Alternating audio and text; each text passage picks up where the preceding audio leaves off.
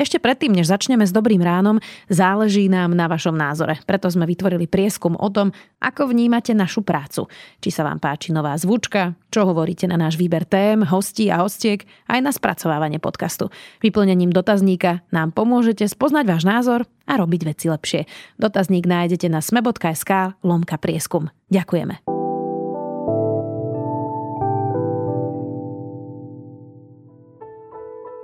Nekonečný príbeh nemocnice Rázsochy zasa stojí. Minister zdravotníctva Palkovič vyhlásil to, čo sme ako si všetci tušili. Z plánu obnovy sa veľká bratislavská nemocnica nestíha.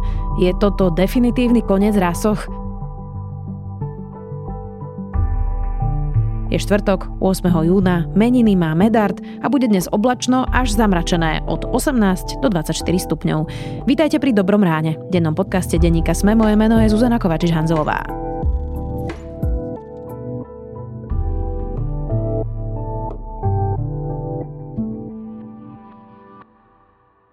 Vložili sme do nich všetky japonské kvality, výkon, dizajn, pohon všetkých štyroch kolies a najmodernejšie technológie v pohodlnom interiéri.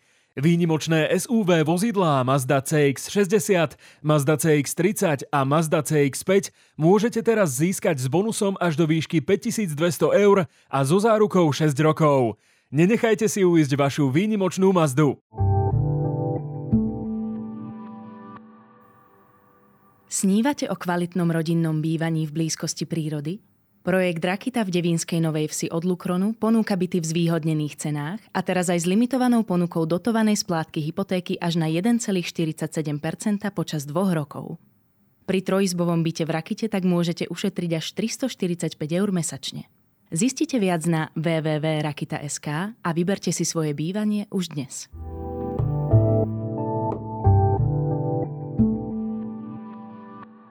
A teraz poďme na krátky prehľad správ. Obvinený z novoročnej vraždy zdravotnej sestry v Michalovciach si chcel dohodnúť trest. Prokuratúra to však odmietla. V Novej Kachovke je po zničení priehrady nezvestných najmenej 7 ľudí. Uviedol to Moskvou dosadený starosta mesta, podľa ktorého muselo byť evakuovaných viac ako 900 ľudí. Voda zo zničenej Kachovskej priehrady zaplavila vyše 1300 domov na pravom brehu Dnepra. Postihnutých je 24 lokalít. Urgentnú pomoc podľa OSN potrebuje viac ako 16 000 ľudí. Humanitárne dopady však pocítia 100 000. Kosovská prezidentka Osmaniová je otvorená možnosti usporiadať nové voľby v prevažne srbských okresoch na sever krajiny. Predpokladom podľa nej je, že tento krok podporí formou petície aspoň 20% miestnych obyvateľov. Vietnamská komunita sa stala 14. oficiálne uznanou národnostnou menšinou na Slovensku. Udelenie štatútu schválila na stredajšom rokovaní vláda. Naposledy na Slovensku pribudla medzi menšiny srbská menšina a bolo to v roku 2010.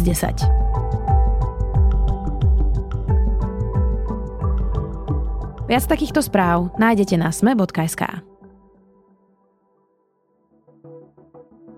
Projekt na bratislavských Rázsochoch sa začal ešte v roku 1987.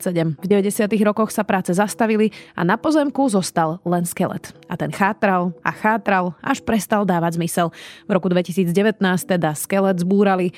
Všetky vlády Slovenska sľubovali novú nemocnicu Rázsochy. Najnovšie to vyzerá, že je to nekonečný príbeh. Rázsochy sa nebudú stavať ani z plánu obnovy, pretože je to nemožné stihnúť. Sú tam vady, ktoré my vnímame, že odstránenie by trvalo ďalšie minimálne 3 až 6 mesiacov. Projekt Rázsochy nie je možné stihnúť do štádia hrubej stavby. Bude musieť byť financovaný z štátneho rozpočtu, to znamená nie z plánu obnovy. Má sa Slovensko rozlúčiť s modernou univerzitnou koncovou nemocnicou v Bratislave? Spýtam sa analytika Martina Smatanu. Takže namiesto slov, že plán obnovy a odolnosti v zdravotníctve je sci-fi, sa dostávame k slovám, že plán obnovy a odolnosti v zdravotníctve je vážne ohrozený. Martin, tak v piatok sa rozhodlo, že z plánu obnovy sa teda vôbec Rázsochy nebudú stavať a dokonca nemocnica v Martine sa z neho postaví pri najlepšom v tom štádiu hrubej stavby. Oba tie projekty mali byť z Európskeho balíka z plánu obnovy. Prečo sa to stalo? Dôvody ukončenia financovania týchto projektov z plánu obnovy sú rovnaké, lebo to je jeden spoločný dôvod, ale tie príčiny, prečo sa každý z týchto projektov ukončil, sú pomerne odlišné. Takže ten hlavný dôvod, prečo ministerstvo úrad vlády pristúpil k tomu, že sa nebudú tieto projekty ďalej financovať z európskych zdrojov, je ten, že keď sa v 2021 roku schváľoval samotný plán obnovy, tak sme tam stanovili niektoré milníky, ktoré musíme odpočtovať voči Európskej komisii. Ak ich nesplníme, tak hrozí, že sa nám bude krátiť tá platba, ten balík, ktorý nám má nejakým spôsobom prísť. A dva kľúčové milníky z pohľadu výstavby alebo rekonštrukcie nemocníc sú termíny prvý kvartál roku 2024, dokedy máme mať vysúťaženého zhotoviteľa tých stavieb. To znamená, že ak niekto má postaviť nemocnicu, tak do konca prvého kvartálu budúceho roku musíme vedieť, ktorá firma to bude. A pôvodný deadline na ukončenie toho projektu bol koniec roka 2025 s tým, že bola tam ešte taká polročná lehota do konca prvého polroku 2026, aby sa všetko vydokladovalo. To znamená, že to bol ten finálny termín, dokedy tie projekty mali byť ukončené. A na základe auditu ministerstva zdravotníctva a úradu vlády sa teraz zistilo, že plus minus 10 mesiacov potom, ako sa tieto zdroje alokovali, tie projekty nabrali také meškanie, že tieto milníky sa proste stihnúť nedajú a treba ich nejakým spôsobom tie projekty buď upraviť, alebo v prípade Rázsoch sa od neho úplne ustúpilo. Ono ale od začiatku viacerí hovorili, že tie termíny boli tak šibeničné, že to bolo v podstate nestihnuteľné. Vidíš to rovnako? Áno, keď sa zverejnil ten pôvodný plán obnovy, tak najväčšia kritika bola, že je to extrémne ambiciózne. Takže toto sedí, že celý čas bolo. Aj keď sa v júli tento materiál, presne 1. júla roku 2022 schválil na vláde, tak najväčšie obavy a rizika boli presne z toho, že keď sa čokoľvek čo len trošku pokazí, tak sa proste už nestíhajú tieto milníky a termín. Takže toto bolo celý čas veľká obava. Bohužiaľ v tom čase, keď sa schváľovali tie projekty, tak neboli, lebo vtedy prebehlo také analytické cvičenie, kde boli teda odborníci na výstavbu budov z ministerstva zdravotníctva, útvaru honby za peniaze, úradu vlády a všetky dostupné projekty sa prechádzali. Toto boli projekty, ktoré mali najväčšiu šancu byť realizované v tých milníkoch, čo týka Rázsoch na úrovni hrubej stavby a Martina na úrovni vlastne kompletnej novej nemocnice. A keď sa ale pozrieme na to, že prečo to zlyhalo, tak tam tie dôvody sú pomerne odlišné medzi jednou a druhou nemocnicou. Môžeme si to ešte potom neskôr rozobrať. Kto za to vlastne Martin môže? Pretože predstavujem si, že Marek Krajčí, bývalý minister, povie, že za to môže druhý bývalý minister Vladimír Lengvarský. Lengvarský zas povie, že za to môže Matovič s Krajčím, Matovič zase povie, že za to môže Eduard Heger. Cesty vedú k Oľano, mali ministrov financií, mali ministrov zdravotníctva, mali predsedov vlády. Edo Heger nám opakovane hovoril, dôverujte mi. Tak my sme mu dôverovali. Zodpovedný je jeden, je minister zdravotníctva. Politickú zodpovednosť by mal niesť ten, ktorý kričal, že to vie zvládnuť a že to spraví. No tak tu nás zlyhal Eduard Heger, nie?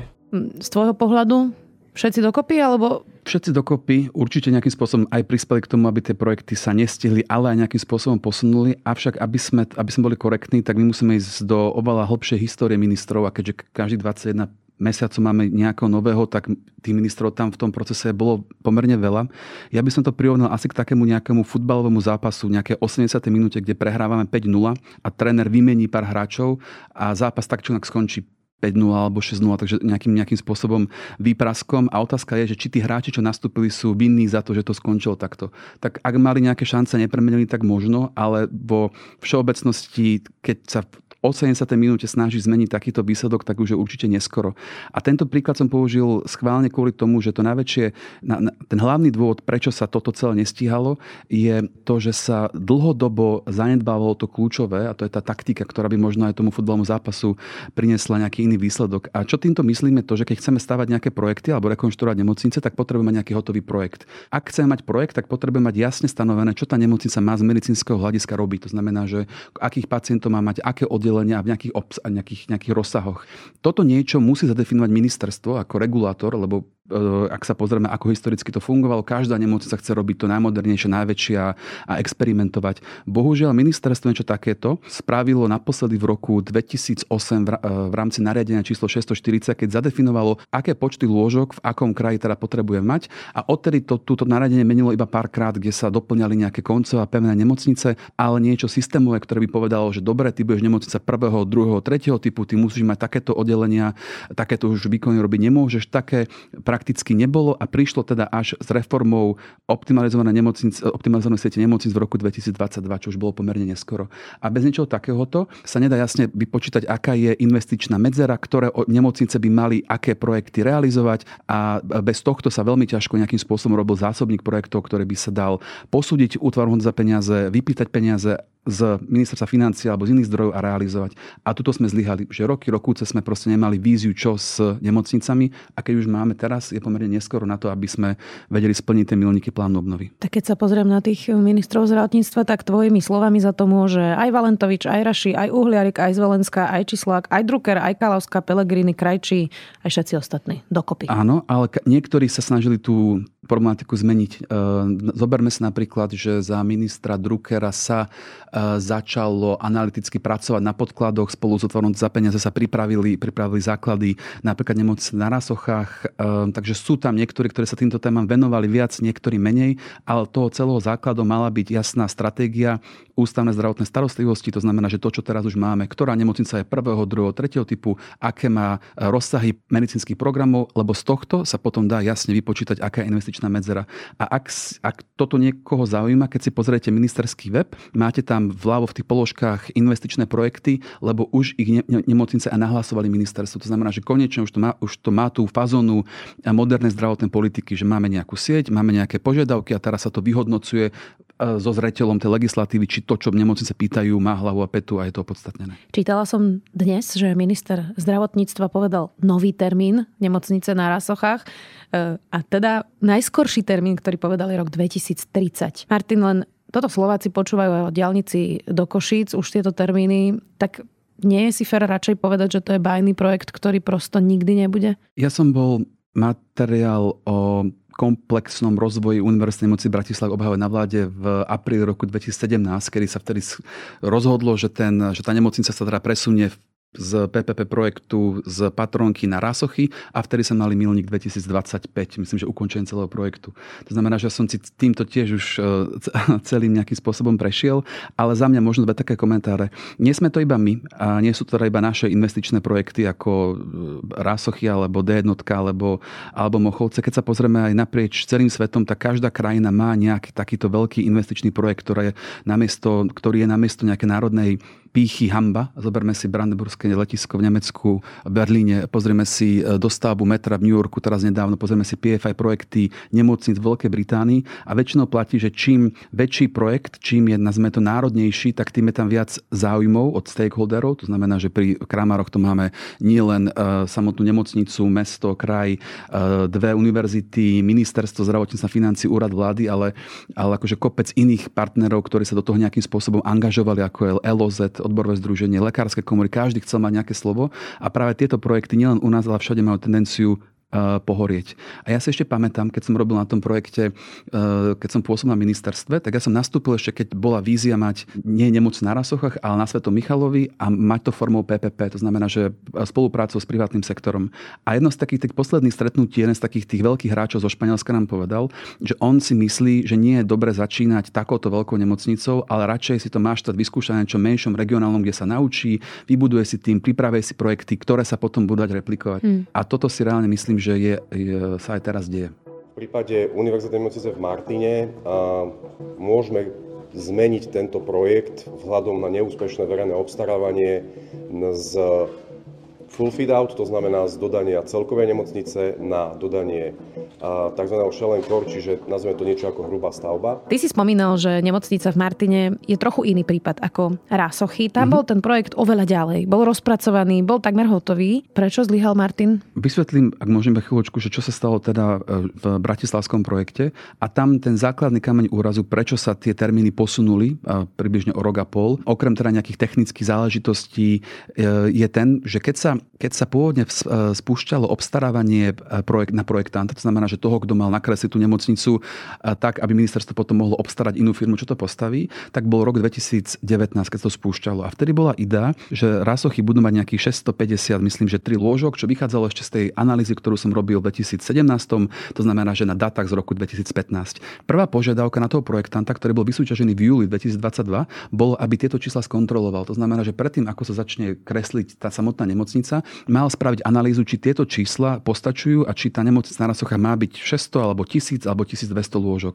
A na tomto sa nevedelo ministerstvo s projektantom dohodnúť až do februára, kedy sa dohodlo, že to nebude tých mojich pôvodných 578 ani tých 653, ale bude to 802 lôžok. To znamená, že tuto nastal časový posun, ktorý pri tom absolútne napätom harmonograme znamená, že sa nestíha obstarať ten projekt do kvartálu 1 2024, ale je tam ročný posun plus iné veci, ktoré ohľadom EY a nejaké technické záležitosti spôsobujú, že ten projekt bude, tak ako si spomenul na začiatku, pravdepodobne až koncom tejto dekády. Alebo možno vôbec. Alebo aj taká je pochopiteľná alternatíva. Čo týka Martinu, tak tamto ten projekt je diametrálne odlišný, lebo kým ten bratislavský projekt bol, ja to nazvem, že top-down, tlačený vlastne od ministerstva, od tých najsilnejších partnerov, stakeholderov v sektore, Martin vznikol bottom-up. To vzniklo tak, že jedného dňa sa fakulta v Martine spolu s nemocnicou rozhodla, že vypíše súťaž o nejaký architektonický návrh, ako by tá nemocnica mohla vyzerať, a internými kapacitami začali ten projekt drivovať až tak, že myslím, že niekedy v decembri roku 2018 sa na vláde schválilo, že áno, ideme aj do tohto projektu a ideme vybudovať novú nemocnicu v Martine. Rozdiel ale medzi tou bratislavskou a martinskou je, že tá martinská nedostala rozpočet na... tak rozdiel bolo viacero, ale nedostali rozpočet na projektanta, ktorý by spravil všetku tú technickú prácu. To znamená, že všetky tie urbanistické štúdie, všetky tie analýzy, ktoré sú potrebné, čo teraz spôsobilo to, že ten systém, ktorým Martin obstarával ten projekt, bol odlišný od toho bratislavského. Kým Bratislava separátne obstarávala projektanta a potom chcela toho, čo to postaví, toho developera, martinská nemocnica, keďže nemala peniaze na to, aby si to naprojektovala, tak naraz obstarávala projektanta aj toho developera, takže design and build naraz. Toto ale znamená v praxi to, že poprvé tá príprava je oveľa náročnejšia časova, lebo to tam, keď sa niečo pokazí, tak sú námietky a otázky, ale to znamená, že z pohľadu toho potenciálneho dodávateľa je to veľké riziko, lebo je tam veľa nejasností, je tam veľa neistoty a neistota znamená, že ten projekt sa proste prirodzene predražuje. Takže sa nikto neprihlásil. Toto bol jeden z dôvodov a druhý z dôvodov bol ten, že keďže celá tá príprava, ako to realizoval Martin, znamená, že mali pripravené trhové konzultácie, ktoré začali, myslím, že v februári roku 2022, ktoré sa ale potom od apríla až do septembra prerušili, lebo nemali istotu, či budú mať zdroje na ten projekt, tak projekt nejakým spôsobom stál. Sa tak naťahoval, že v čase, keď sa otvorili obálky, ktoré síce boli prázdne, to bolo v máji tohto roku, tak to vyzeralo, že aj keby tam niekto bol, tak by musel stavať v júni a mal by 3 roky na to, aby stihol ten posledný milník výstavby. A toto sa extrémne sa dá spraviť za 3 roky, avšak by to stalo výrazne viac, ako bol rozpočet nemocnice. To znamená, že tam bolo veľké riziko tejto finančnej limitácii, časovej tiesni a takisto toho, že ten design and build je téma, kde sa aj počas celkovej prípravy dá veľa vecí, nazveme to, predĺžiť, pokaziť. To je akože proste náročný proces prípravy a realizácie takýchto investičných projektov. Obzvlášť, keď nemáme s tým skúsenosti. To znamená, že z pohľadu investorov to bolo obrovské riziko, potenciálne veľa pokút, lebo keby sa to nestihlo, tak oni by určite museli znášať nejaké finančné náklady. Takže aj z tohto dôvodu sa tam bohužiaľ nikto neprihlásil. A zopakovanie by trvalo tak dlho, že v žiadnom prípade by sa to do pôvodnej idei, to znamená, že plne postavené funkčné nemocnice nestihlo. Stíhalo by sa teoreticky iba do toho tzv. Shell and core, takže holostavby, čo je vlastne aj možný plán, ktorý sa tieto 2 dni má riešiť. Martin, keď ťa tak počúvam, tak prepadá ma trochu také zúfalstvo dokola z toho, že čo všetko štát nevie, na čo všetko štát nemyslí. Teba neprepadá zúfalstvo, keď opisujeme, ako nevieme obstarávať, stavať, ako nevieme plánovať? Tiež sa snažím nebyť pesimistický, ale so zreteľom našej histórie tak je zrejme, že máme ako štát veľký problém s realizáciou veľkých infraštruktúrnych projektov. To je pravda. Ale na druhej strane máme úspešné menšie projekty a teraz nemyslím iba súkromníka, ktorý teda postavil nemocnicu v Michalovciach a teraz na Boroch, ale zoberme si, že mali sme napríklad nedávno otvorenú detské kardiocentrum a diagnostické centrum na Národnom ústave srdcovocievnych chorôb. Svätý Michal síce skončil s neviem koľkými trestnými oznámeniami, ale stojí ako nová nemocnica. Takže menšie projekty realizovať vieme. Za mňa to, čo chýbalo v celej tej skladačke a viedlo k tým problémom, bolo to, že nemali sme jasne stanovené, čo nemocnice majú robiť a nemajú, a preto sa strašne špekulovalo a preto niektoré nemocnice šli dopredu a rýchlejšie v projektoch, keď mali ministra, ktorým fandil, alebo keď mali nejakého ambiciózneho pána alebo pani primárku. toto sa teraz tým, že je optimalizovaná sieť zrušilo, tým, že UHP kontroluje projekty, tak už máme aj nejaký zoznam, nejaký zásobník potenciálnych projektov, ktoré sa dajú zrealizovať. Jediné, čo nám ostáva, je iba pripraviť nejakú lustru projektov, ktoré by sa dali replikovať. Napríklad, keby sme kúpili projekt od nemocnice na Boroch, nie nemocnicu, ale ten projekt, on je modulárny, on sa dá replikovať, copy-pastovať na iných nemocniciach. Tým by sme ušetrili strašne veľa času napríklad. A so zreteľom toho, že už máme tie prípravné kroky, vieme, ktorá nemocnica čo má robiť a vieme, aké má požiadavky, tak by sa napríklad dalo podľa mňa už iba obstarávať zhotoviteľa, čo viem, že je náročný krok, ale už je to tá finálna fáza celého toho procesu, ktoré trvá neviem koľko, 20-25 rokov v niektorých prípadoch. Čo sa týka plánu obnovy, tak tam nemusíme meniť nič, lebo tam nie sú nadefinované konkrétne projekty. Tam máme nadefinované len počty lôžok v rôznych kategóriách a na základe rozhovorov, ktoré budeme mať vo štvrtok, budúci týždeň, tak bude potrebné vlastne vybrať ten plán B, ktoré sú projekty, ktoré majú šancu vlastne do polky roka 2026 dodať hrubú stavbu. Keď sa teda zrušili Rázsochy z plánu obnovy, čo bude s tými peniazmi, Martin? Dáme to na menšie nemocnice? Už sme počuli od ministra, že teda sú niektoré dobre pripravené menšie projekty, na ktoré to môže ísť. Takže takto to bude vyzerať, že sa môže tešiť Banská Bystrica, že tam zrekonštruujú nemocnicu? Áno, ten tzv. plán B, ktorý ohlásili, pozostáva teraz z toho, že v marci a apríli sa aktualizoval plán obnovy so zreteľom toho, že boli nejaké krátenia a narastli ceny. To znamená, že ten pôvodný plán, ktorý sme mali z nejakým spôsobom postaviť alebo zrekonštruovať 2400 lôžok, klesol na 1600.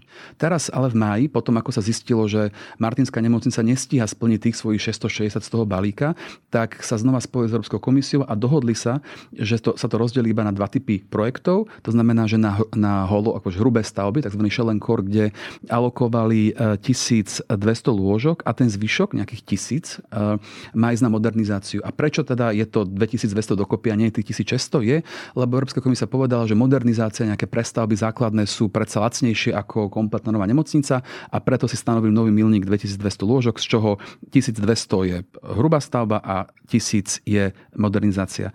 A z tých 1200 lôžok sú vlastne zobrané zdroje z Rázsoch a z Martina a cieľom ministerstva je štvrtok a piatok vypočuť všetky projekty, ktoré boli schválené útvarom Honty za peniaze, to znamená, že je to fakultná nemocnica v Banskej Bystrici, Trnave, Národný ústav detských chorôb, Detská fakultná nemocnica v Košiciach, Martinská univerzitná nemocnica v Prešovská fakultná nemocnica a ešte Žilinská. Vypočuť si ich, v akom stave prípravy sú, to znamená, že spraviť si aktualizáciu tých milníkov, že čo majú pripravené, predobstarané, nachystané a túto čiastku, tých 611 miliónov rozdelí. To znamená, že je tam možnosť, že Martinská nemocnica bude znova podporená, ale nie s cieľom mať dostávanú do konca roku 26, ale mať pripravenú aspoň na úrovni holostavby. Takže toto je cieľom ministerstva, ktoré chcú rozseknúť dnes alebo zajtra a uvidíme, kedy bude toho výsledkom. Aby to bolo úspešné, teda aby podporili úspešnosť, tak ešte zmenili tie milníky, kým doteraz ten milník bol, že sa musí všetko vydokladovať do konca druhého kvartál roku 26, tak toto je posun toho ďalšieho pol roka. To znamená, že aj ďalší extra čas, 6 mesiacov sa získal, aby bola čo najväčšia šanca, že tie projekty, ktoré sa pripravia, ktoré sa schvália, sa aj stínu v danom čase zrealizovať. Martin, ty si spomínal nemocnicu Bory, ktorú stavala Penta. Im to, myslím, trvalo až 7 rokov, kým postavili tú nemocnicu a to nemuseli absolvovať vlastne všetky tie obstarávania, komplikované námietky a podobne. Inak Juraj Nevoľník, ktorý robí Penta Real Estate a hovoril, staval tú nemocnicu a o tom celom procese. On pôvodne typoval, že nie je možné tak rýchlo vôbec tú jamu na tú nemocnicu vykopať. Tak výstavba môže začať niekedy v roku 2025 a za rok sa hrubá stavba takéto nemocnice stihnúť nedá, obzvlášť keď má 3 alebo 4 podzemné podlažia, čo je naozaj náročné. Hej. Len vykopať takú jamu bude trvať rok, takže podľa môjho názoru to reálne nie je. Teraz som videl, že tweetoval, že keď som vravel, že ani jamu nevykopú, bol som prehnaný optimista.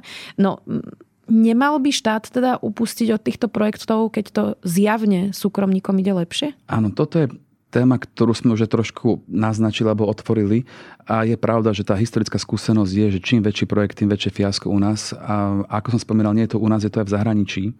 Otázka je, ale čo nám ostáva, lebo ani aj dnes samo o sebe ten štát nerobí tie projekty, iba si obstaráva niekoho, kto tie projekty má spraviť. Otázka je, že či by bol úspešnejší, keby celú túto aktivitu kompletne na niekoho delegoval. A to si netrúfam povedať. Lebo jeden z veľkých problémov nášho sektora je to, že my ako štát sme dlhé roky zlyhávali, ako štát, myslím ako ministerstvo zdravotníctva, sme dlhé roky zlyhávali v regulácii. To znamená, že keď sa pozrieme na tie kľúčové dokumenty, ktoré mali nastavovať to, ako sa správajú poisťovne alebo poskytovatelia, to znamená, že tie pravidlá hry, tak tie sme mali aktualizované v roku 2008, 2011, proste archaické regulácie, ktoré nefungovali. A presne preto jediným alebo hlavným spôsobom, ako ministerstvo vedelo ovplyvňovať, čo sa deje v sektore, bolo cez vlastníctvo. To znamená, že vlastnilo tie nemocnice, vlastnilo najväčšiu štátnu zdravotnú poisťovňu a keďže malo starú reguláciu, tak cez to vlastníctvo vedelo aspoň niečo ovplyvniť tak, aby veci fungovali podľa predstav. A moja obava je, že ak by sme teraz absolútne delegovali to vlastníctvo nemocnic na súkromných poskytovateľov, tak časom by sa regulácia, ktorá teraz bola aktualizovaná kvôli optimalizovanej sieti v roku 2022, sa nejakým spôsobom na ňu pozabudne, nebude sa aktualizovať, nebude sa meniť a štát nebude mať už žiadnu kontrolu nad tým sektorom, ktorú dnes má kvôli tomu, že vlastní sieť najväčších fakultných univerzít nemocnic. To znamená, že rozumiem tejto otázke a chápem tej obavy, ale moja obava je ešte väčšia, že keby sme šli to druhou stranou, tak možno rok, dva to vyzerá dobre, ale potom to pôjde tým istým smerom a možno ešte katastrofálnejšie. Za mňa ideálne by bolo, keby sa štát dohodol s nemocnicou napríklad na Boroch o odkúpe toho projektu, ktorý by sa dal modulárne aplikovať na iné nemocnice, alebo nejakým spôsobom si pripravil zásobník projektových zámerov podľa toho, či je to veľká, malá, stredná nemocnica, ktoré by sa potom už iba obstarávali. Znamená, že by sa obstarával ten developer, ten, čo to vybetónuje.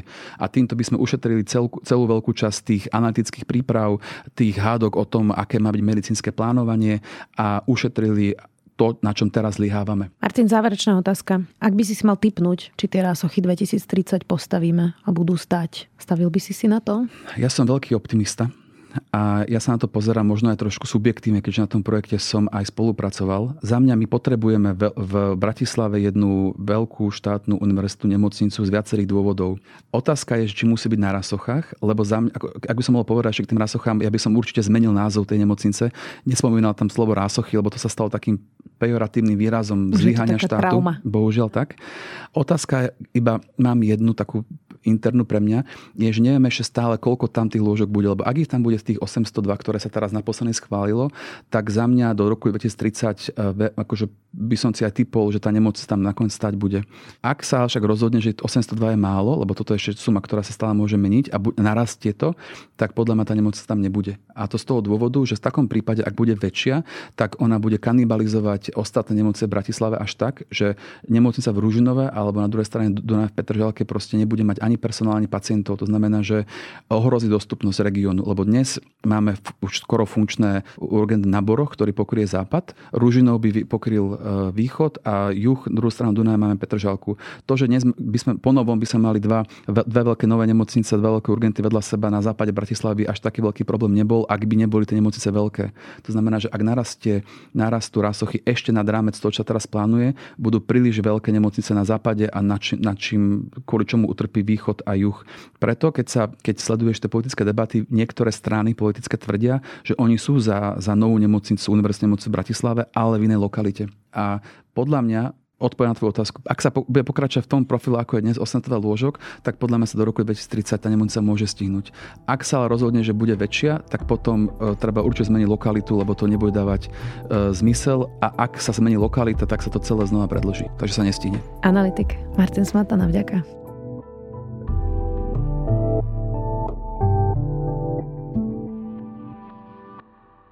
Má rodinné podnikanie na Slovensku nejaké pravidlá? Fungujú na Slovensku trusty, rodinné nadácie či zverejnecké fondy? Volám sa Adela Vinceová a aj tieto otázky som položila Tatiane Knožkovej, partnerke spoločnosti EY, ktorá poskytuje právne a ekonomické poradenstvo v oblasti rodinného podnikania. 5. sériu podcastov s názvom Prečo práve oni? O úspešných slovenských podnikateľoch vám prináša EY a nájdete ho vo všetkých podcastových aplikáciách. Až príliš často sa zdá, že sme si vzdialení a v internetových diskusiách sa na ničom nezhodneme. Telekom však verí, že vďaka dátam sa vieme nielen prepojiť, ale aj dohodnúť, keď je to najviac potrebné. Preto teraz svojim zákazníkom daruje nekonečné dáta do konca júna. Len tak, aby sa rešpekt šíril ešte viac. Telekom.